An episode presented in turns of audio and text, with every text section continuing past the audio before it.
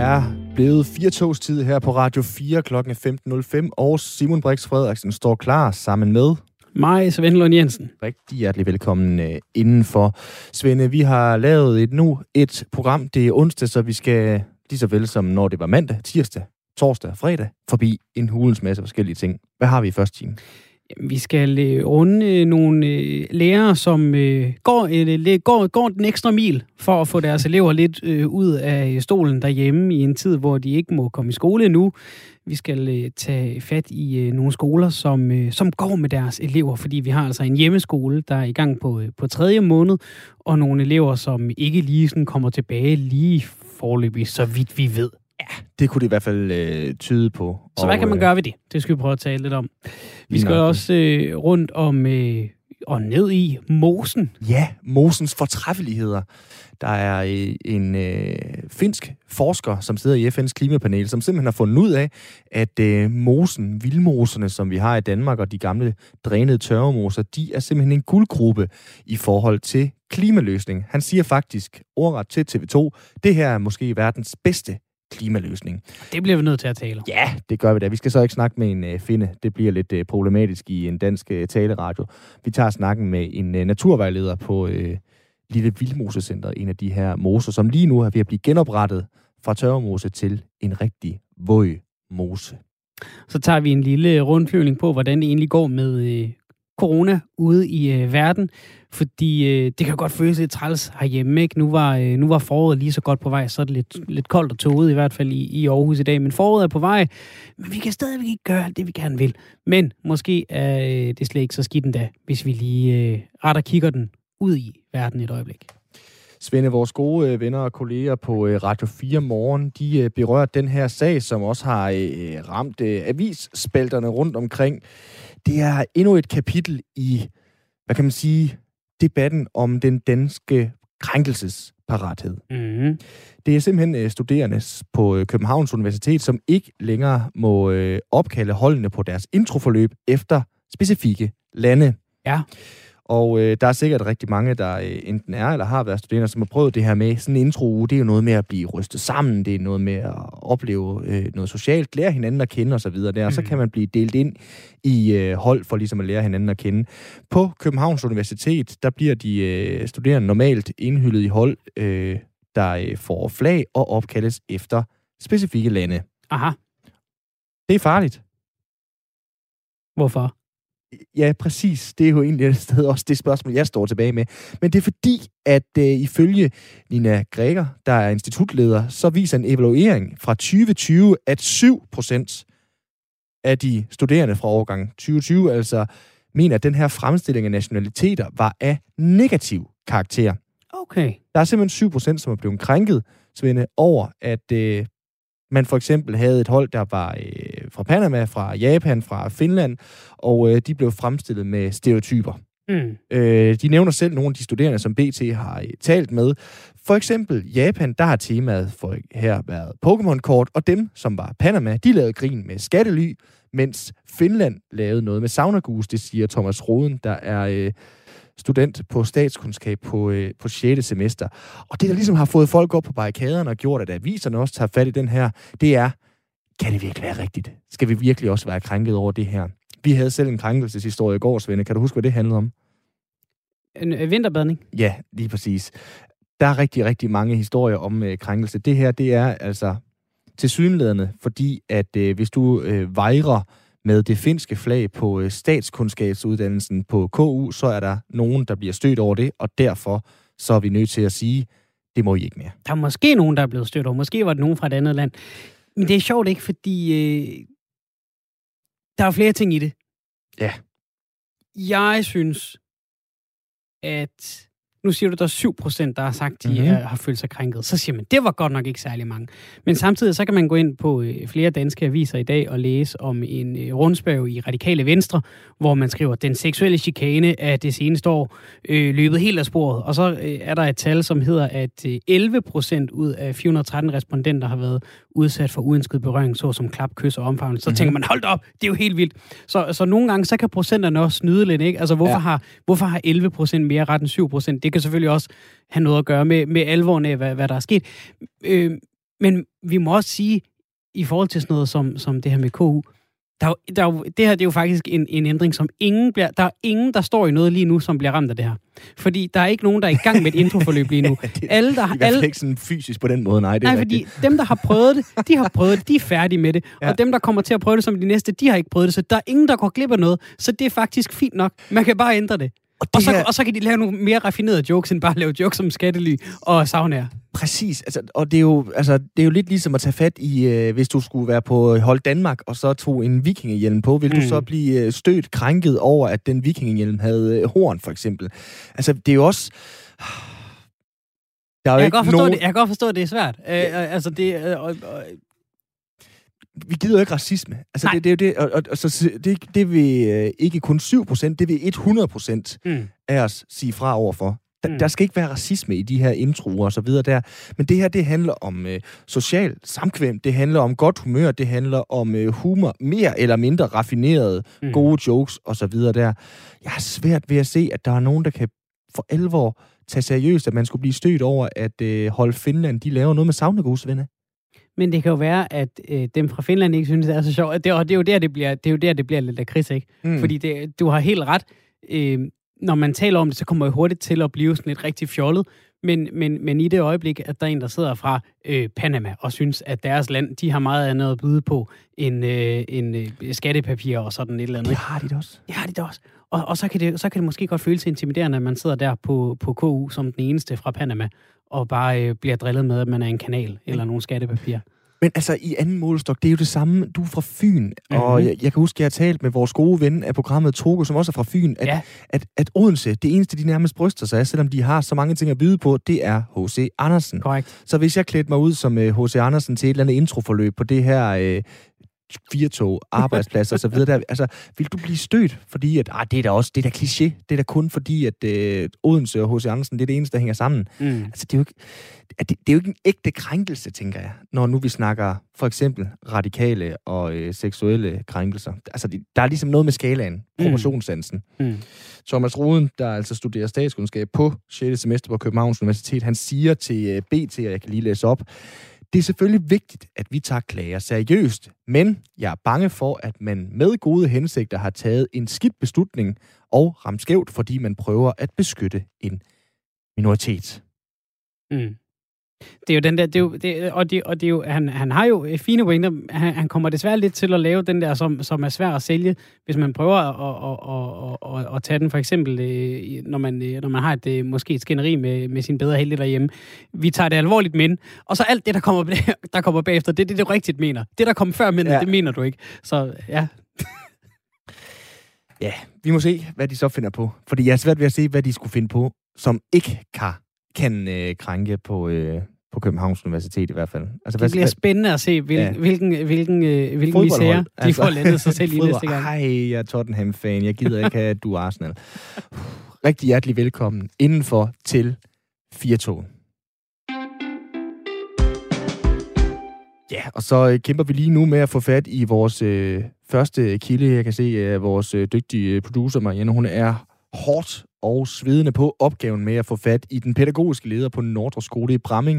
Vi skal nemlig snakke med Jens År, øh, Overgaard om det her med gåture til skoleelever. Mm.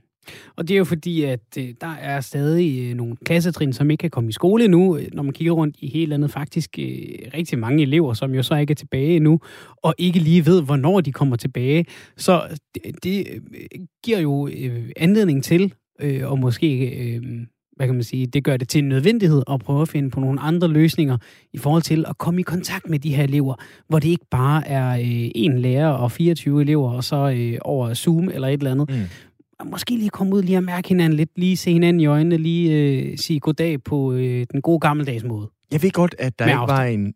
Klart. Der, jeg ved godt, der ikke var en pandemi, Svende, dengang du og jeg gik i skole. Var du nogensinde ude og gå ture i undervisningen? Ej, det skulle da kun være, hvis man lige valgte at komme lidt for sent og smutte til bageren. det, vil, det, det vil mere bekræft, eller betragtet som pækning, er det ikke det? Jo, hvis du går ind og, og sådan fortolker det strengt, ja. så jo. Nej, altså så var det jo mere, hvis man skulle gå et sted hen, ikke? Altså hvis man skulle på en eller anden form for udflugt, mm. eller, eller et eller andet, så, så gik man jo.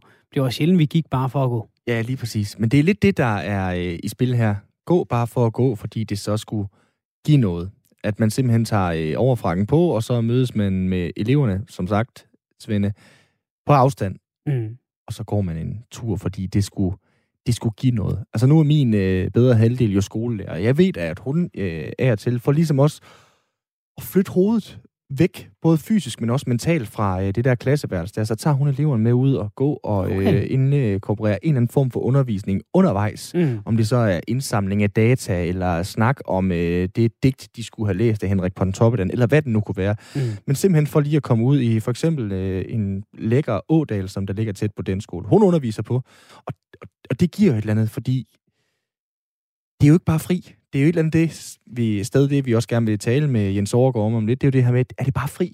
Og nu er det ikke for at gøre det til en, en form for stikkerlinje eller tabe sig helt ned i detaljerne, men, men simpelthen fordi, øh, jeg bliver nysgerrig, hvordan gør hun så det i forhold til sådan noget med, hvor, hvor mange af dem man, man samler og, og så videre? Er det, er det så i små hold af fire, eller hvordan gør man det? Ja, hun, ja, hun har jo af gode grunde ikke kunne gøre det ret meget her under øh, corona. Hun mm. gjorde det før øh, ah, på den øh, corona. Ja. Øh, og så man kan sige også under, øh, sådan jeg husker det, øh, under pandemien, men i sommer, hvor man jo stadigvæk Hvor man var godt måtte, tilbage på skolen, Ja. øh, og på den måde holde, holde den sociale afstand. Og der er jo også det der med, udenfor smitter det ikke her helt øh, nær så Mm. meget. Så det er jo dybest set at betragte som en træning i en, i en idrætsforening, hvor Mm. der så her var digtanalyse Mm. mm. inkorporeret. Men vi kan jo, øh, i stedet for at tale med en øh, pædagogisk leder, jo tale med en af dem, der er med ude på øh, gåtur. Det er dig, Mikkel. Velkommen til. Hej Mikkel. Hej. Godt. Jeg skulle bare lige være sikker på, at vi havde dig med. Det er Mikkel Kruse Bromerholm, 7. klasse på Nordre Skole i Bramming, ikke også? Jo. Sådan. Velkommen til. Tak. Nu har øh, min øh, kære medvært Svende og jeg selv lige øh, padlet lidt i et, et stykke tid og, og talt om det her med, hvad man egentlig får ud af at gå ture andet end lidt fri. Hvad, øh, når du øh, er ude at gå ture, Mikkel, i øh, skoletiden, er det så stadigvæk bare betragt som at holde fri, eller får du også noget ud af det fagligt? Ja, jeg får faktisk meget af det sådan ud af fagligt, fordi vi snakker nogle opgaver igennem og sådan noget, som vi kan, så vi kan følge op på det på en måde, som man kunne op i skolen, hvor lærerne kunne komme hen og snakke med en. Og, og hvordan foregår de her gåture øh, konkret fra, I tager øh, tøjet på, og så I øh, vader ud, og hvor I går hen og så videre der? Kan du prøve at tale os igennem det, Mikkel? Jamen, jeg kører hjemmefra lige fem minutter før, så mødes vi øh, tre drenge og en øh, lærer op på skolen. Og så øhm, går vi en tur, og så går vi og snakker lidt om nogle ting og hygger os lidt. Og hvad taler I om rent fagligt? Jamen, det kan være, hvis vi havde noget svært i matematiktimen, at vi så kunne snakke, snakke om, hvad der var svært, og hvad vi godt kunne bruge lidt hjælp til, til at få få det klaret lidt bedre, eller sådan noget. Kan I så godt, øh, Mikkel, når I nu møder sådan et, et, øh, et par venner fra klassen og en lærer, kan I godt holde øh, koncentrationen til kun at snakke om opgaver hele vejen, eller er der også tid, tid til andet, eller må I gå og viske tiske lidt nede bagved, hvis I vil snakke om andet end opgaverne? Øh, ah, vi kan godt gå, komme lidt på et tidsspor, men øh, hun giver os ikke skæld ud for det. Nå, det er godt. På en skala fra 1 til 10, Mikkel, hvor træt er du så generelt af hjemmeskolen? 100. Er det så forfærdeligt? Ja, for mig. Ja. Hvorfor det? Du ser ikke dine venner, bliver mere asocial, sidder bare i din sofa og kigger ind i en skærm, spiller, alt sådan noget. Det er til at blive idiot af. Og hvad giver de her øh, gåture så for øh, sådan Det en giver som... noget... Ja, det giver noget socialitet. Man kan komme ud og se sine venner, snakke med sine lærer. Øh, det er noget, man gjorde inden corona det kom. Men det er jo stadigvæk ikke en til en, kan man sige jo, Mikkel, som da, Ja. øh, da der ikke var corona. Kan du alligevel godt mærke det, eller er du, øh, er du sådan en glad knæk, der er god til at sætte pris på det, du kan få i den her situation? Ja, men jeg vil selvfølgelig hellere øh, være, være oppe i skolen sammen med alle mine venner. Men øh, hvis det er det, man kan få ud af det nu, så tager take it or leave it. Mikkel, jeg kan, jo, jeg kan høre på det, når vi spørger dig, hvor, hvor træt du er det på, på en skala fra 1 til 10, og du med det samme svar 100. Man kan jo høre, at, at, at det berører det her. Hvornår synes du, den tippede over for dig til, at du blev rigtig træt af det her? Så er, var der et tidspunkt, var det juleferien, var det før det? Hvornår tænkte du, ej, nu er det, nu er det hårdt? Det var vel en uge efter juleferien, eller lige der, hvor vi kom tilbage. Og så ikke fik Ja. lov at komme tilbage alligevel? Ja, jeg har set meget frem til det, fordi jeg troede, det var dalt. Men det var det så alligevel ikke. Hvad snakker dig og dine øh, kammerater om, øh, Mikkel, i forhold til det her? Ja, vi, øh, vi er alle tre sådan lidt op af bakke med det. Mm. Vi synes ikke, det er sjovt med. Hvad, hvad øh, udover de her øh, gåture, som jo så er noget, der foregår i skoleregi, hvad hulen finder I på for ligesom at komme igennem det? Ja, um, vi kan lave meget også nogle knejde. Vi, øh, vi laver en hel masse underlige ting. Mikkel, må jeg spørge, øh, i, i den her situation, øh, hvor, øh, hvor øh, ej, vi er nødt til, du er nødt til lige at blive mere specifik. Hvad kan, altså, hvad kan sådan et par knejder i 7. klasse finde på? Ja, nu ved jeg ikke helt, hvad jeg ved. Eller en invalideknaller, der er sådan nogle gamle mennesker, de kører rundt på. Ja, altså sådan en øh, scooter. Ja, sådan en øh, har vi, som vi ligger og fræser lidt rundt på og laver noget sjov med den. Kører baghjul og sådan noget. og det er godt at høre trods alt, at I finder på øh, noget af det. Men det er lige før det også nærmest kunne blive sådan en øh, fysikopgave og øh, spå, hvad hedder sådan noget, bore lidt i, øh, i den. Ikke, at vi skal opfordre til nogen som helst ulovligheder, men altså, er, er, er det fordi, I sådan, øh, marker med den, eller er det fordi, I bare øh, kører lidt halv på den hjemme på øh, parkeringspladsen, eller hvad gør I, øh, Mikkel? Ja, det, den kører ikke så godt lige nu. Batterien de er gået lidt flade, så, øh, okay. så øh, det bliver mest til noget træk med noget vogn bagpå. Og så er det også meget godt, at I får nogle gåture, så der også får brugt jeres ben i, øh, ja. i jeres dagligdag, trods alt. Ja. Mikkel, må jeg spørge dig, det her med, at det hele er lidt træls og lidt tungt, hvem snakker du med om det? Hvis du snakker med nogen om det? Jamen, jeg, er ikke, jeg vil ikke sige, at jeg er ikke den bedste til at snakke om sådan noget. Men øh, hvis jeg skal snakke med nogen om det, så snakker jeg med min lærer, mine forældre, og har jeg nogle øh, gode venner, der også kan, man kan snakke lidt om det med, som der også er træt af det. De her gåture, hvor lang tid har I gjort det? Altså, jeg, jeg var den første inde i min klasse, der var på en. Så mm. det, det var, det, vi begyndte først her i ugen. Okay. Og hvordan, øh, hvordan kom det i stand? Ved du noget om det? Fik du bare at vide i uh, mandags, uh, Mikkel, nu kan du godt uh, snøre skoene og tage jakken på, vi skal ud og gå? Ja, noget i den stil faktisk. Jeg vidste ikke helt noget om det til en halv time før eller sådan noget. Og nu er du meget glad for, at I har fundet på det? Ja, Prøv at høre, Mikkel, du skal have tusind tak for det, og øh, du hedder altså Mikkel Kruse Brunholm og går i 7. klasse på Nordre Skole i, i, i Bramming. Mikkel, vi håber, at øh, der snart kommer styr på, øh, på alt det her kroner, så du kan komme tilbage i skole med, øh, med kammeraterne, ikke også? Ja. Tak for det. Er lidt. Og så lad os lige prøve at, øh, at tale øh, om de her øh, gåture med et øh, lidt andet sigte, nemlig med dig, Jens Overgaard. Du er pædagogisk leder på øh, Nordre Skole i Bramming. Velkommen til. Jo, tak for det. Har du selv været ude og få øh, lidt, øh, lidt luft i dag og øh, lidt øh, kilometer i benene? Ja, jeg synes, det er fantastisk at komme ud og se, og jeg synes, det er dejligt at høre Mikkel her i et slag. Øh, bare det, de kommer op på skolen, det er fantastisk at se. Øh, der kommer liv i øjnene på dem, når de kommer op. Øh, det er utroligt. Det har noget at gøre det der med, når de, som han siger, de skal snakke med en lærer. De kan få lov at snakke med en lærer face to face, og man kan se øh, hele kroppen og det hele. Det betyder bare så uendelig meget for dem. Så, øh, så jeg er lige ude og kigge en gang med Jeg går ikke med, fordi så, så skal vi jo ikke være så mange. De her gåture, hvordan, øh, hvordan kommer I på i ideen med det? Fordi det, altså, meget kan man jo sige, øh, Jens, men det er jo relativt simpelt ja. at så sige, nu laver vi en gruppe på fem, og så går vi en tur. Ja, men, men det, øh, det var sådan set øh, vores undervisningsminister, der på et tidspunkt øh, åbnede lidt op for det, og nævnte det øh, i aftenshowet på et tidspunkt, tror jeg det var, der var faktisk også nogen, der blev overrasket over, at man måtte. Og så, øh, så, så tog vi et alle sammen på, på Teams og blev enige om, at øh, det var måske en god idé, det her. Øh, at vi også fik det gjort. Og så kunne vi mærke, at der var rigtig mange børn, der, der var rigtig glade for det. Og så har det så også udviklet sig til, at vi faktisk kan gøre det med alle sammen. Fordi de er alle sammen på en eller anden måde i mistrivsel. Mm. Så det er sådan lidt forebyggende også, kan man sige, for nogle af dem, som egentlig godt kan finde ud af at være på, på online. Er der en, en ramme for gåturen? Altså, øh, planlægger I ligesom, hvad man skal, eller tager de lidt, øh, tager de lidt som, som det kommer, og, øh, og, og ser, hvad, hvad eleverne også siger til det? Jeg tror, de aftaler lidt fra gang til gang, hvad, hvad de vil næste gang. Det, det er lidt forskelligt, hvordan lærerne de gør det. Nogle øh, har rigtig meget brug for at gå en tur og bare få snakket med, med, med de unge mennesker. Og så er der nogen, der faktisk øh, laver en, øh, lidt opgaver undervejs. Det kan være noget med, at jeg skal fotografere nogle ting og i den tur der. Og så selvfølgelig også snakke lidt om skolen. Og vi kan jo høre med, med Mikkel, som øh, vi havde igennem lige før fra, øh, fra samme skole som dig, altså Nordre Skole i, i Bramming, at det, det gør jo indtryk. Det er jo, for at sige det mildt, jo skide fedt for sådan en knæk som ham, at han får de her gåture, fordi det giver ham noget. Hvor stærkt et fokus har I, Jens, på det her med, at, at der skal være en eller anden grad af faglighed i det, så det ikke bare bliver betragtet som det, vi i hvert fald i min ungdom kaldte øh, klassens time eller fritime? Jeg synes, det er, det er en klassens time. Det er der slet ingen tvivl om, mm. fordi det her, det er, jo, det er jo kun et plaster på såret, kan man sige.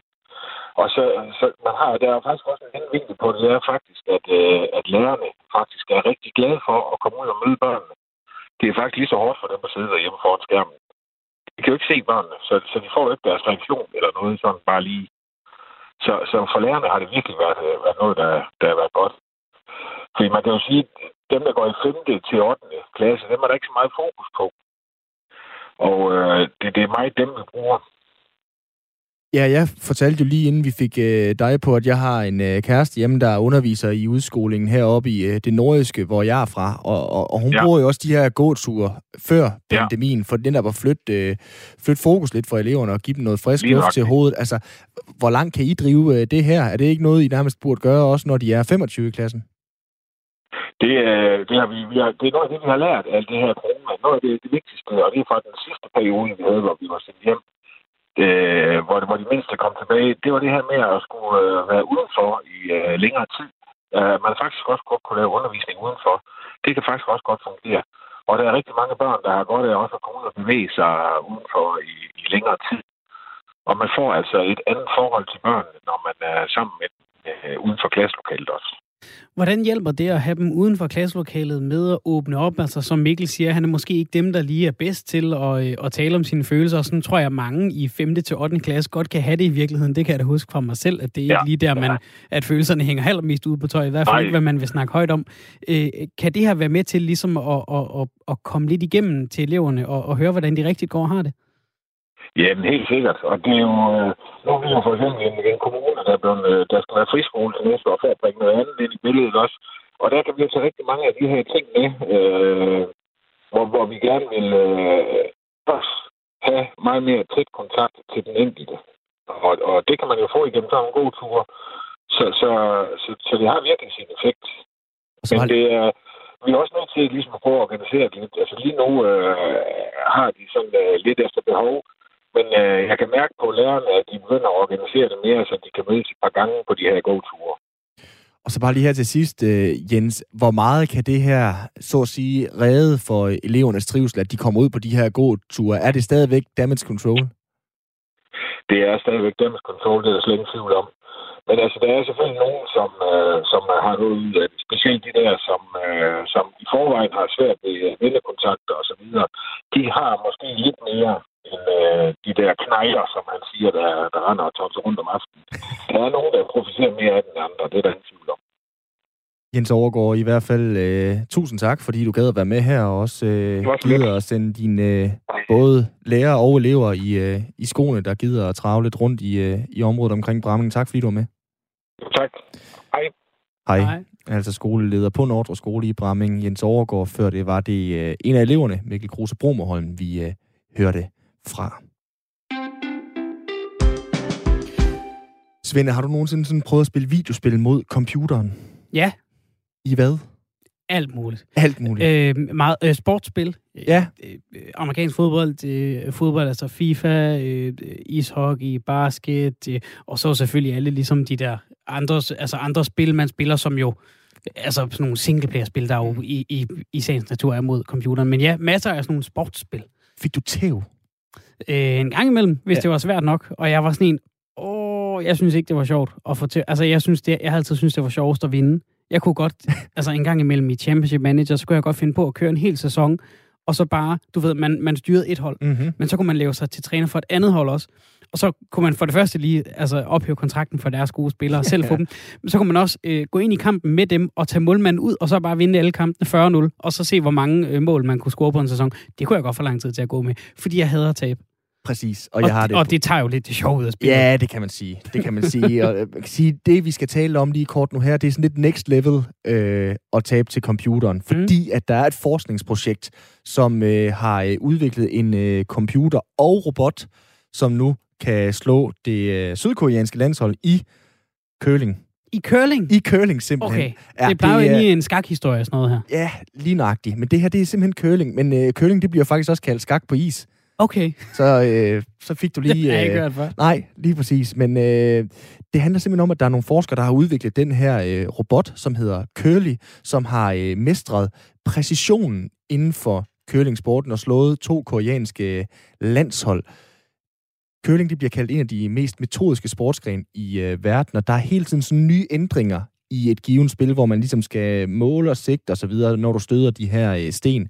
Og den her øh, artificial intelligence øh, robot, som mest af alt ligner en robotstøvsuger, den har simpelthen slået to koreanske landshold. Så det kan jo være i fremtiden, at øh, det ikke bare er, når du spiller videospil, at du skal tabe til øh, computeren. Det kan du måske også til et øh, OL. Jeg ved ikke, hvad for en land, de skulle stille op for.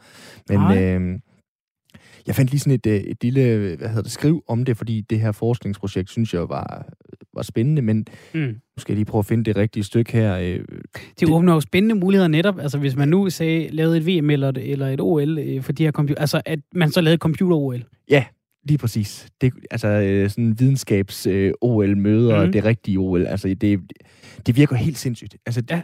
Fordi det netop er så metodisk en sportsgren, der kræver så meget forberedelse, køling, som det jo åbenbart gør. Nu nævnte du selv øh, skak, og jeg sagde så, at det hedder skak på is. Du skal hele tiden tænke nye situationer.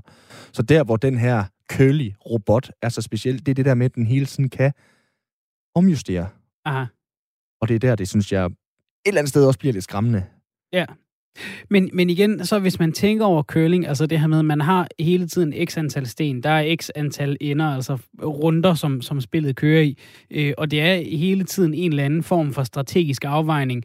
Mm. Hvad vil jeg risikere? Øh, hvor kan jeg opnå flest point hen? Man kan jo godt med den viden, vi har om computer, så sige, jo, det er meget logisk, at en computer med den rigtige algoritme mm-hmm. ville kunne regne sådan noget, fordi det er jo risikoberegning. Og, og, og, og, og hvornår er det godt at det gå tal. efter tre point? Ja. Hvornår er det godt at gå efter et point? Men imponerende nok, de kan lave det. Ja, lige nok. Fordi curling jo, øh, altså, dengang vi lærte det at kende her i Danmark, ikke virkede som øh, den tænkende mands spil. Altså det var jo meget, bare så så vi, hvad var du nede, Helene Black Lauritsen?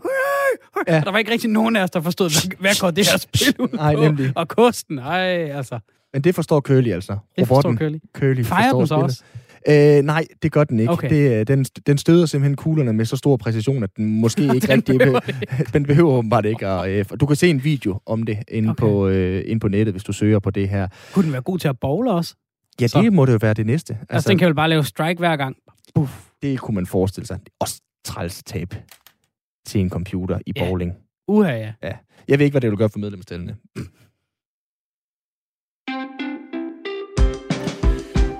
Svende, der kom jo lige en uh, coronapandemi i vejen for uh, klimavalget, men uh, det fylder stadigvæk selvfølgelig gør det klimaet. Og der sidder en mand i Finland, som har fundet, som vi talte om tidligere, verdens måske allerbedste klimaløsning. Ja. Den her mand, han hedder Theo Mutsonen, og han sidder i FN's klimapanel og har talt med, med TV2 og peget på de danske moser og vådområder som en øh, guldgruppe for klimaet, for CO2'en. Problemet er bare, at mange af de her moser, de er drænet. Og til at gøre os lidt klogere på det, inden jeg fortæller alt det, jeg har læst, så tænker jeg, at vi skal have et klogere menneske end mig. Og det er du, øh, Jakob Kornerup. Velkommen til. Tak skal du have. Du er formidlingsleder, biolog og naturvejleder i Lille Vildmose, som er en, øh, en smuk oase op sydøst for, øh, for Aalborg. Du render rundt i den her friske moseluft hver eneste dag. Kan du mærke, at du står midt i verdens bedste klimaløsning? Det, det kan jeg helt sikkert mærke, men jeg tænker, at det har nok både en kombination at gøre med frisk luft og store fugle og store pattedyr, og så selvfølgelig, at vi, vi går ovenpå et stort lager af CO2. Så det til sammen gør jo, at vi har det rigtig godt. Ja, kan du prøve at gøre sådan lidt pædagogisk klogere på, hvorfor er de her øh, moser så god en øh, klimaløsning? Jamen, det, det skyldes, at moserne er et rigtig godt lager til CO2. Og øh, når jeg nu bruger ordet lager, så er det ret vigtigt, at vi holder fast i, at moserne de har allerede optaget rigtig meget CO2 igennem de mange tusind år, der er gået. Og det er det lager, der ligger nede i moserne, der er vigtigt, at vi bevarer nede i moserne, og vi ikke frigiver det til luften. Øh, og det er den store evne, moserne har. Og det eneste, vi sådan set skal gøre, det er, at vi skal sørge for, at moserne, der er vand på dem. Fordi så snart vi har dem vandmættede, så holder vi CO2'en nede i mosen, således den ikke bliver frigivet til atmosfæren. Hvis vi til gengæld dræner moserne for at bruge det til landbrugsjord, eller som man tidligere gjorde, drænede det for at grave tørv til at brænde af, jamen så frigiver vi alt den CO2, der ligger nede i jorden, og frigiver den ud i atmosfæren, og så er vi faktisk med til at forhøje CO2'en. Og kan vi få en, en, en status, hvordan ser det ud for de danske moser? Er de øh, primært øh, drænet eller primært øh, våde? Det ser ikke godt ud for de danske moser. Det ser ikke godt ud for de danske moser, når man sammenligner med, hvor store arealer, der har været dækket af moser i Danmark, og hvor man har drænet moserne, så de faktisk står på nuværende tidspunkt stille og roligt og bliver nedbrudt. Det hedder en kold forbrænding det, der sker. Det vil sige, at jorden forbrænder, uden at der er rigtig ild. Men det, der sker, det er, at når ilten kommer ned i jorden, fordi vandet ikke er der til at mætte jorden længere, jamen så nedbrydes de her gamle plantedele, som er i jorden, og så frigives der CO2. Og det betyder, at vi har et stort potentiale på alle vores øh, lavbundsområder, hvor der er masser af det her fugt og, og tørv. Og der kan vi altså hæve vandet lidt i de områder her, og på den måde bibeholde CO2 ned i jorden. Og op hos øh, jer i Lille Vildmose, som altså er ret stor, må vi jo sige, Jakob, der har I gang i den her proces med at genoprette mosen. Hvad er det, der helt konkret sker op ved jer? Det, der sker op ved os, det er, at vi skal have noget mere vand. Der har været øh, masser af dræning i området, og nu skal vandet tilbage i mosen. Det kan vi gøre på forskellige måder. Vi kan lukke for nogle grøfter, for nogle pumper. Vi kan faktisk også fælde nogle træer, således at træerne ikke længere suger vandet væk, og på den måde er med til at tørre mosen ud. Og så kan vi faktisk også sætte nogle store græsser ud. Det kan være nogle elge, som er sat ud hos os i Lille Vildmose. De er med til at med deres gøren og laden stille og roligt og græsse træer og buske ned, således at der til sidst ender med at blive mere vand i mosen, og dermed også mere CO2, der bliver tilbageholdt. Ja, kontrasten den er jo stor et andet sted, fordi at det tidligere, som du, øh, som du er jo inde på, der blev øh, Mosens øh, tørvegravning jo brugt til blandt andet Aalborg Portland, ikke ret langt fra jer, som er en af de øh, store, i hvert fald her i Danmark, klimasøndere. Så på den måde, så øh, er I jo lidt i Lille Vildmose med til at gå fra sønder til frelser. Er det virkelig sådan, det hænger sammen, øh, Jacob? Altså, det er i hvert fald noget, man har fået øjnene op for, at, at det her, det er en, øh, ja, et, et stort udslip af CO2, hvis vi bliver ved med at dræne moser og bliver ved med at lade dem koldt forbrænde. Det er således, at i Lille Vildmose er vi faktisk udpeget som et Ramsar-område, og vi har fået en udpegning netop på grundlag af vores evne til at fastholde den her CO2-mængde, der er i jorden. Tidligere der var det således, at når man gravede i mosen og gravede tørven, jamen så frigav man ca. 5.000 ton CO2. I dag, fordi vi har stoppet med at udlede de 5.000, vi har fået mosen i gang med at vokse igen, så optager vi faktisk 9.000 ton. Og det giver altså en forskel på fra før, hvor vi udledte 5, til i dag, hvor vi faktisk optager 9, men samtidig ikke udleder, til at vi hen over den her årrække her, går fra, fra øh, at udlede 5 til at, at have 14. Så, øh, så det er en stor forskel. Jakob, hvorfor gør man så bare, i stedet for så at dræne moserne og, og grave i det og lukke alt det her CO2 ud, hvorfor tyrer man så ikke bare øh, noget beton henover, og så bygger et eller andet fedt ovenpå, så CO2'en ikke slipper ud, og vi samtidig udnytter alt den gode plads, vi har i Danmark til øh, fremskridt? Oha, nu, nu var der også et ord der, der bliver lidt spændende, beton. Øh, men øh, den ene ting er jo, at det er svært at bygge ovenpå en mose, fordi for at mosen har sin evne, så er det det her med, at der skal være vand på. Og oppe hos os i Lille Vildmose, der varierer tørvelaget helt fra en halv meter til op til 6,5 meter i tykkelse. Og går man ud på en af vores højmoser og, og prøver det, der har vi lagt plankestier ud, så det er muligt at komme ud og opleve mosen. Og træder man lige med en enkelt fod uden for plankestien, så kan man altså mærke den gyngende grund. Og det er ligesom at træde på en af de gode gammeldags vandsenge. Det gynger under fødderne på en. Jakob, kan du ikke øh, for dem, der aldrig har været forbi Lille Vildmose, forklare, hvad er det for en sted? Jamen, Lille Vildmose er et kæmpe stort naturområde. Det er Danmarks største fredet område, hvor at vi har den her store forekomst af højmoser. Vi har fire store højmoser, hvor at den største af højmoserne er på 2.000 hektar. Det er lidt mere end 4.000 fodboldbaner, der altså ligger som en stor mose. Det her moseområde, det har været gravet godt igennem af tørvegravning og landbrug. Nu er det blevet opkøbt af en naturfond, og man er gået i kamp med et stort EU støttet live-projekt, der prøver på at genoprette mosen og få de her moser sammenbundet igen, så dyr og planter og den naturlige hydrologi, den ligesom kan vende tilbage til området. Så hvad betyder sådan et uh, genopretningsprojekt for sådan en uh, natur uh, Steve Irwin uh, i uh, Danmark-type som dig? Det er jo fantastisk. Det er jo fantastisk, at vi får moserne tilbage. Vi begynder at kan se nogle af de her lidt sjældne arter, som faktisk, nogle af dem, de findes kun, hvor der er højmoser. Og det er jo lidt af en sidegevinst, man får, for samtidig med, at vi bevarer moserne og gør CO2-regnskabet bedre, så øger vi faktisk også biodiversiteten, fordi vi får både nogle nye arter, men vi får altså også sikret de her arter, som vi kun har i højmoserne, som ellers ville forsvinde, hvis højmoserne også forsvandt. Men er der noget altså, negativt ved det her, kan jeg godt komme til at tænke på? Nu nævnte du selv elgene. Altså, I har jo et øh, suverænt bredt dyreliv af elge, rovfugle og så videre i, øh, i Lille Vildmose, der, der bruger det. Altså, kan det her komme til at gå negativt ud over det her øh, fredede område i forhold til de her, øh, i dansk målestok, eksotiske dyr? Nej, de dyr, som kommer ind op hos os i Lille Vildmose, det er alle sammen dyr, der har haft deres gang i den danske natur. Vi har vildsvin, der har været frit i naturen tidligere. Dem har vi i et hegnet område hos os. Vi har nu elgene også, igen et dansk dyr, der har været i den danske natur. Og her i 2021 er der faktisk rigtig gode chancer for, at vi får den europæiske bison, den vi kalder Vicenten, tilbage i Lille Vildmose, hvor den også tidligere har været.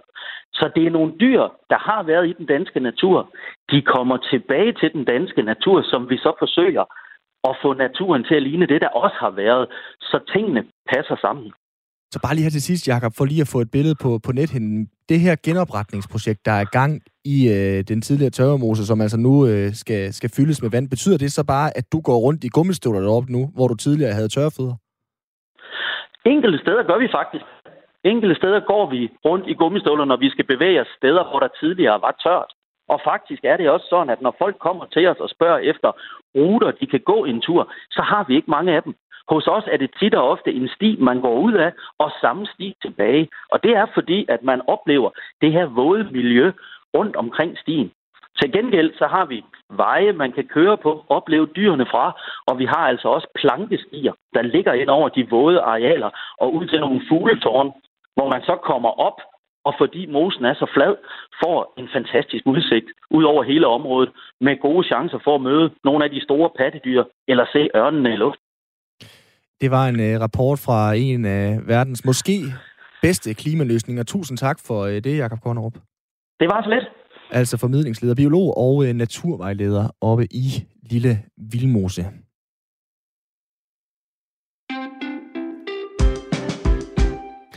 Simon, øh, det er jo lidt træls, det her med, at øh, foråret er kommet, solen skinner, og det eneste, vi så kan bruge det til, det er at øh, stå i kø til søsterne Grene, ikke? Ah, skulle sige, hvad er der træls ved det? Nej, det, det er jo godt i sig selv, ikke? Men der er jo stadig altid, der er altid noget boks over, det ved du. Øh, det er træls, vi stadig skal hjemmeskole, det er træls, vi har fået solgt den der vaccinefabrik for nogle år siden, sådan, så vi nu er nødt til måske at tage et Israel og, og bygge en ny med dem. Der er masser at boks over, og politikerne mm. bestemmer det hele. Jakob Ellemann er sur. Du kender det hele melodien, ikke? Men det kunne være værre. Meget, meget værre. Så for lige at hæve humøret lidt i takt med forsolen, ja, så tænkte jeg, at vi kunne kigge lidt ud i verden og se, det kunne stå værre til. Ja.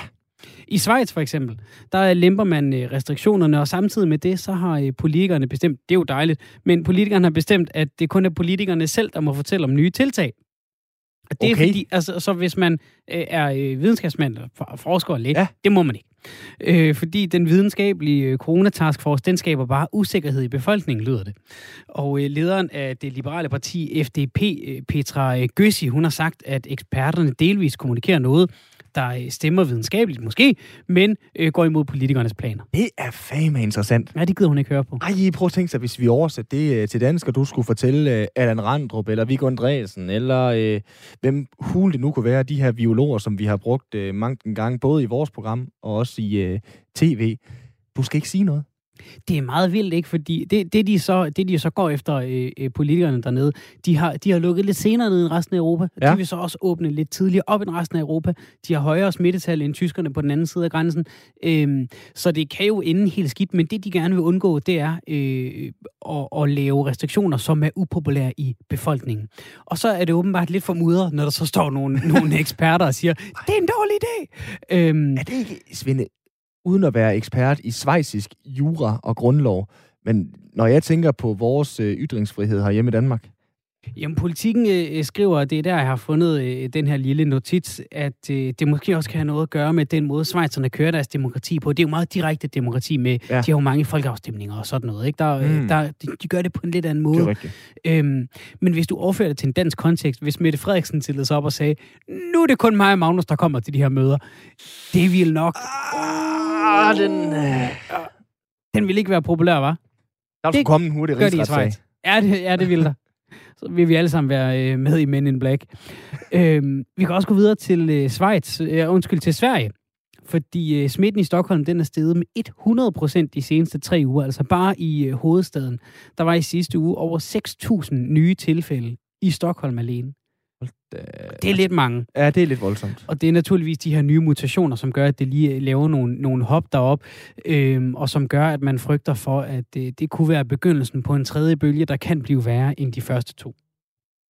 Til gengæld kan de gå på øh, restaurant og stå på ski, så det er jo meget lækkert for dem. Ja, ja, det, det må, Der er noget til det ene ben og noget til det andet. 100 procent de seneste tre uger. Altså, det, vi snart, det betyder vel bare en fordobling. Ja, og øh, det der jo så er med de her mutationer, det er, at de kan fordoble og fordoble og fordoble en ja. del hurtigere, end dengang de ikke var der. Ja, nu kunne vi jo høre i uh, nyhederne her på Radio 4, at den uh, brasilianske corona P1 mm. mutationen er fundet her i Danmark i et enkelt tilfælde i Region Hovedstaden. Um, altså, jeg kan nærmest ikke overskue tanken om noget, der hedder en tredje bølge. Jeg ved godt, Nej. de også har talt om det her, at øh, med, med den her genåbning, vi er i gang med lige nu, fodbold er i gang, øh, skolerne er tilbage i 9. Mm. klasserne osv., så, så kunne der komme en tredje bølge. Altså, kender du det? Det har slet ikke eksisteret i mit begrebsapparat, mm. der skulle komme en tredje bølge. Jeg kunne forstå, at anden bølgen kom under, øh, under vinterperioden ja. og så videre, men hold nu kæft. Og det er jo også det, der er nogle eksperter, øh, der, der taler for nu herhjemme, det er, og måske burde vi bare lige vente til det blev lidt varmere, og vi havde fået vaccineret mm. lidt flere, øh, før vi begyndte at, øh, at åbne op i øh, større og større stil. Ja, uha. Det bliver spændende. Det gør det. Vi kan også kigge mod øh, Frankrig, fordi øh, Macron han vil heller ikke have en nedlukning. Ja. Øhm, det skriver politikken også. Ifølge Macrons folk, så øh, synes præsidenten, at øh, de medicinske rådgiver de undervurderer krisens økonomiske og psykologiske konsekvenser. Men, og det kan jeg huske det igen, nu bliver jeg ved med at hoppe tilbage i egen ja. Annedam Danmark. Det kan jeg huske, det diskuterede vi også her i starten af krisen, mm. om øh, regeringen og politikerne generelt, de kun rådgav sig med virologer og epidemiologer frem mm. for samfundsøkonomer. Der var blandt andet øh, nogle samfundsøkonomer fra, jeg tror det var Syddansk Universitet, der gik sammen, skrev mm. et læserbrev, hvor de sagde, I er altså nødt til at snakke med nogen, som også regner øh, økonomi ind i det her. Mm. Altså deciderede sundhedsøkonomer og sundhedsøkonomiske eksperter. Det var også det, hun sagde hende i Østrig, ikke? At, ja. at i en politisk beslutning, der indgår flere aspekter end bare øh, det ene. Øh, så, så det er jo, og det er jo en helt rigtig, øh, en helt rigtig øh, synsning, du har der, øh, Simon, og øh, det, er jo, det er jo et vigtigt forbehold, at i en beslutning, der, der går mange ting med. Vi kan jo se det herhjemme. Vi mm. har været forholdsvis restriktive med øje på det epidemiologiske, ja. men nu kan vi så se, der er nogle trivselsting, som begynder at ramme os lidt, ja. øh, som vi så skal, skal prøve på en eller anden måde at håndtere bagefter. Det, jeg synes er lidt sjovt ved det her, det er, at Macron han synes, at de medicinske rådgiver undervurderer krisens økonomiske og psykologiske konsekvenser, og derfor måske ikke vil lytte så meget til dem. Det er jo for pokker heller ikke det, de eksperter Nej, det er det. du, skal have, du skal jo have 3, 4, 5, 6, 7 forskellige eksperter, og så skal du på en eller anden måde plukke fra dem. Ikke bare sige, jeg gider ikke høre på jer, fordi I kommer til at gøre mig upopulær. Fordi ved du, hvad der er i Frankrig næste år? Nej. Der er valg. Ah, ja, så det gider han ikke. Nej. Han håber, at øh, de lige kan holde landet kørende en, øh, en 4-6 uger endnu, med de restriktioner, de har nu, for at undgå øh, en, en, træls og upopulær nedlukning. Men ved du hvad? Nej. Ved du, hvad Macron han gør? Nej, jeg ved ikke, hvad han gør. Han læser selv de videnskabelige rapporter for ligesom at kunne udfordre videnskabsfolkene. Jamen, det er da godt, han gør det. Det, ja. er, det er da så godt. Jeg var altså, ikke sikker på, at det er nødvendigvis. Ah, jeg skulle lige til at sige, altså, øh, jeg ved godt, at der er et mantra, der hedder, der findes ikke dumme spørgsmål, der findes kun dumme svar. Men hvis du spørger epidemiologer og sundhedseksperter om økonomiske forhold, så stiller du dem de facto dumme spørgsmål. Eller ja. i hvert fald spørgsmål, som du ikke skal stille dem. Det kan du stille alle mulige andre. Og hvis han så tænker, den bedste Clemen Kærsgaard i det her land, mm. Frankrig, det er mig selv, når jeg lige sørger for at øh, skubbe alle dem, der ellers er gået i skole i 5, 10 eller 15 mm. år til siden, så klarer jeg lige selv at stille spørgsmålene. Det er jo Trump, der kan læse, simpelthen. Ja. Au. I uh, Tjekkiet, der er der også øh, der er der udrejseforbud, altså ud af landet, for alt andet end øh, arbejde og øh, passe på syge familiemedlemmer. Så skal man gå med maske indendørs og udendørs, også på arbejde, og så skal man blive inden for sin egen kommune, hvis man nu vil ud og gå en tur, eller dyrke noget sport, eller et eller andet. Mm. Og så overvejer man også at sende dem, der er hårdest ramt af corona, til Polen eller Tyskland, for at lette lidt på trykket i sundhedsvæsenet. De er også lidt hårdt ramt dernede. PT. Corona? Ja, det kan man ikke engang. Er det coronaflygtning, eller hvad skal man kalde det? Corona... Det er jo en form for... Øh, fri, ja, hvad er coronafri det? bevægelighed. Ja, på en måde, ja. men så alligevel ikke fri, fordi man må så ikke få lov at blive i Tjekkiet. Øh, ja, hvad er det vel en, en øh, patienteksport, ja, kan man vel sige? det kan man sige. I Holland, der må man få et besøg om dagen derhjemme. Det er de nede på nu. Og så er øh, forsamlingsforbud, det er også lige røget ned på to. Altså, du må gå to mennesker. Med mindre I har samme husstand, så må I gerne være flere. Men du okay. må mødes med en ven, ikke to. Altså, det har jeg ikke forstået endnu, øh, de her lande, som kører så langt ned i øh, antallet af personer, som man må se, altså hvor forsamlingsforbundet de facto er så lavt, mm. at du ikke må se nogen. Det, det, altså det, det er... Jeg kan forstå fem, så kan du lave en, den der lille sociale boble, vi har kunne her i Danmark, men så er det mm. altså også svært at komme længere ned, uden at det, uden at det ikke giver mening. Fordi, som du selv siger, hvad hvis man er en familie på fire? Jamen, det var det, der, var, det var det, der lidt var, det var, det, der lidt var, var tanken her. Så kan vi lige, det kan vi trøste os lidt ved, ikke? Vi må mm-hmm. trods alt mødes mere end to, som i Holland. Vi øh, må, øh, må trods alt øh, tage masken af i ny og næ, modsat ja. øh, Tjekkiet. Øh, vi øh, er ikke et sted som i øh, Schweiz, hvor det kun er politikerne, der må udtale sig om corona. Det er Nej. stadig helt vildt, synes jeg. Ja, vi skal for guds skyld, Svende, vi skal i de næste times tid udtale os alt det, vi kalder om corona, inden der er nogen, der siger, at det kun er politikernes opgave. Uh, ja. ja. Man ved, Mette har lidt lyst, ikke? Ja, ja, klart. klart. Uha. Mette, du er stadig du er på fornavn med hende. Ja, er vi ikke det alle sammen? Ja, og det er vi alle sammen nu.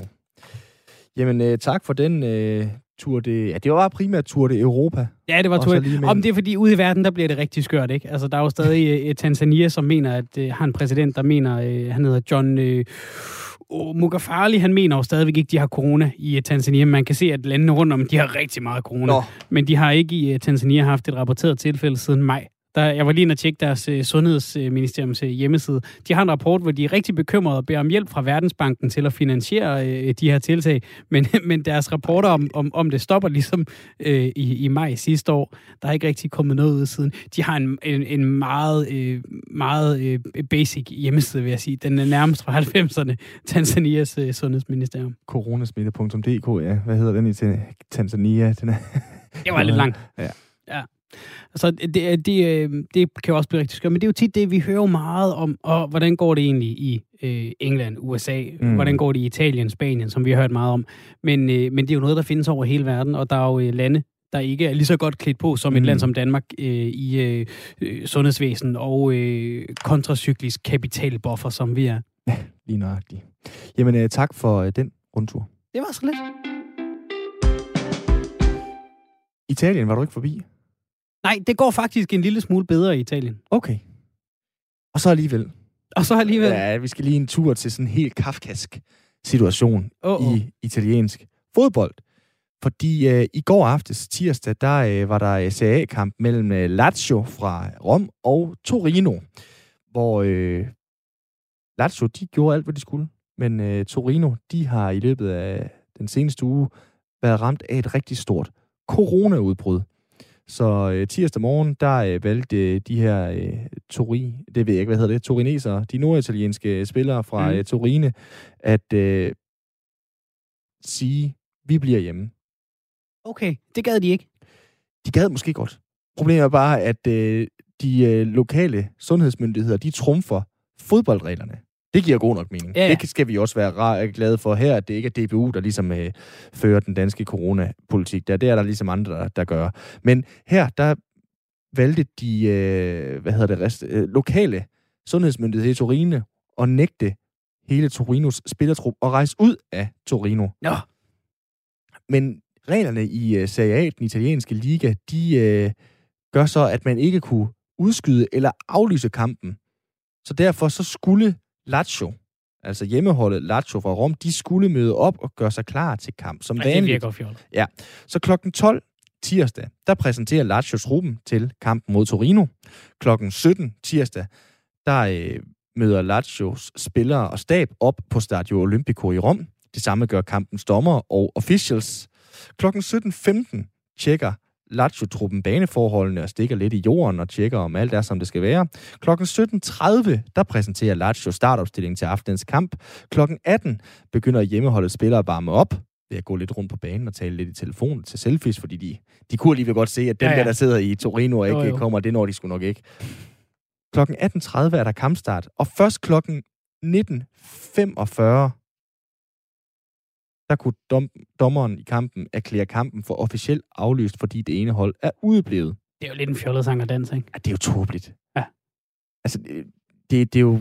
Ja. Alle vidste, at corona øh, havde ramt uh, Torinos spillertrup. Alle vidste, at de ikke ville møde op til den kamp der. Men Lazio, de skulle trækkes igennem hele den der øh, mærkværdige mølle af ting og sager. De har nogle underlige regler i fodbold en gang imellem. Det, det er virkelig, virkelig tåbeligt, det her. Altså, det, ja. Nu plantede du et frø i mit hoved før, Simon, hvor du sagde, tænk hvis DBU skulle styre Danmarks øh, corona-indsats, ikke? Ja. Hvis de nu gjorde det, kunne man så forestille sig, at de ville håndtere det på samme måde som VM i Katar og sagde, vi får alle sammen corona, og så viser vi, ved at få det, så bekæmper vi det indenfra, og så viser vi det, at man skal lade være at få det. Åh, oh, Gud. Tør vi virkelig gå i gang med den? Nej. Nej. Jamen, øh, det var øh, endnu en øh, tur, det øh, rundtur. Sku, hvad hedder det?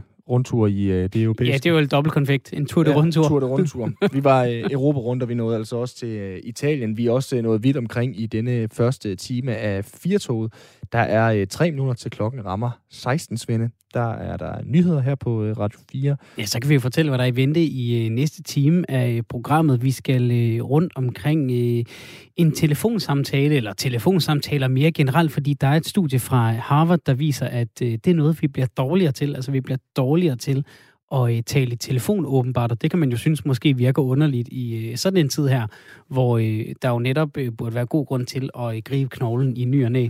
Vi skal også øh, tale med nogen, der udgiver en øh, kogebog, uden at de er decideret kokke. Niks. Og de er øh, simpelthen bare... Jamen, jeg ved ikke, om man kan kalde dem influencer, men de startede på et øh, kummerligt øh, loftsværelse med at tage mm. lidt billeder af det øh, lette mad, de lavede, og så voksede det så lige så stille og roligt så stort, at næsten 200.000 mennesker følger den på Instagram, og nu udgiver de altså en bog. det er meget vildt. Det er helt vildt. Hvad, hvad, hvad, hvis du skulle udgive en kogebog, hvad ville så stå på side 1? Altså, hvad er din hofret? Øh, jeg laver en, øh, synes jeg selv, rigtig, rigtig solid bolognese. Okay. Ja. Hvordan gør man det? Fordi min, den er meget basal. Jamen, øh, den store øh, hemmelighed, det er øh, bouillon. Okay. Øh, simpelthen klasse D. Okay. bruger rigtig mange grøntsager. Jeg tror ikke, nu var vi lige i Italien lige før, men øh, jeg tror ikke, at en italiener vil betragte den som sådan en rigtig kødsovs. Okay, det er ikke en rigtig bolognese. Nej, Hvad fordi der er for du i? mange øh, grøntsager i. Jamen, jeg putter både øh, peber og altså øh, fint hakket øh, Mm. peber, gulerødder. Altså peber og frugter. Ja, peberfrugter, tak. Øh, gulerødder, løg, hvidløg, frisk chili i. Øh, og øh, allerførst, så steger jeg champignon af helt tør, og Okay. så øh, bacon. Og så hælder jeg faktisk oregano på det. Øh, så det ligesom øh, samler sig, og så smækker jeg alle grøntsagerne i derefter, og så øh, derefter kødet, og så, mm, så lader den bare simre. Ja, Det er jo nærmest en bologryde, Ja, man det er virkelig, jeg har, det er en vok, jeg nærmest øh, bruger. Det er kæmpe stort. Hvad skulle øh, der være i din kogebog? Svendes kogebog? Uh, der er jeg ked af, at der lige noget at være et minuts tid til nyhederne, og du øh, kunne nå at spørge mig også. Jeg er jo simpelthen endnu værre. Jeg er ikke en ørn i et køkken, og jeg tror, jeg ville simpelthen ikke kunne få udgivet en, øh, en, en kogebog, hvis min hofret skulle med, fordi det er simpelthen lasagne. Og øh, jeg bruger knorspakkerne. Nej! jo. Men, det kan da være, at du men, kan få et konsulenttjans hos Knor, så. Ja, det kunne man måske ja. godt gøre, ikke? Altså, så kan, jeg, så kan jeg måske så kan jeg komme bag på pakken med sådan to tomler op. Sådan, den her, den anbefaler jeg. ikke. Nej, men så putter, jeg, så putter jeg lidt ekstra ting i og gør den rigtig. Jeg synes faktisk, den er blevet rigtig god. Øh, men, men basen er ligesom bare den der knor, fordi det går hurtigt. To børn, alt det der. Ja, det er klart. Men så, så pepper du den simpelthen lige op med nogle, øh, nogle små svende twists. Jamen, jeg køber nogle, nogle udvalgte tomatprodukter og, og hælder i, sådan, så, der, sådan, så øh, den får lidt mere fylde, øh, sovsen. Det er godt tænkt. Vi må spørge øh, de to øh, kogebrugsforfattere, som heldigvis ikke er dig og mig, i øh, næste time, om, øh, om de har også nogle hacks, som øh, knor og så bare blande det op. Ej, det ville være en kort kogebog med en, øh, med en bolognese-gryde, og så en, øh, en, en avanceret knorsopskrift. Der er 100 opskrifter, ved jeg, i den bog, så øh, det, det kan ikke være knor det hele. Vi er øh, tilbage, både Svend Lund Jensen og Simon Brix Frederiksen, efter nyhederne på øh, Radio 4. Der er 55 minutters 4 tilbage lige nu. Der er klokken 16.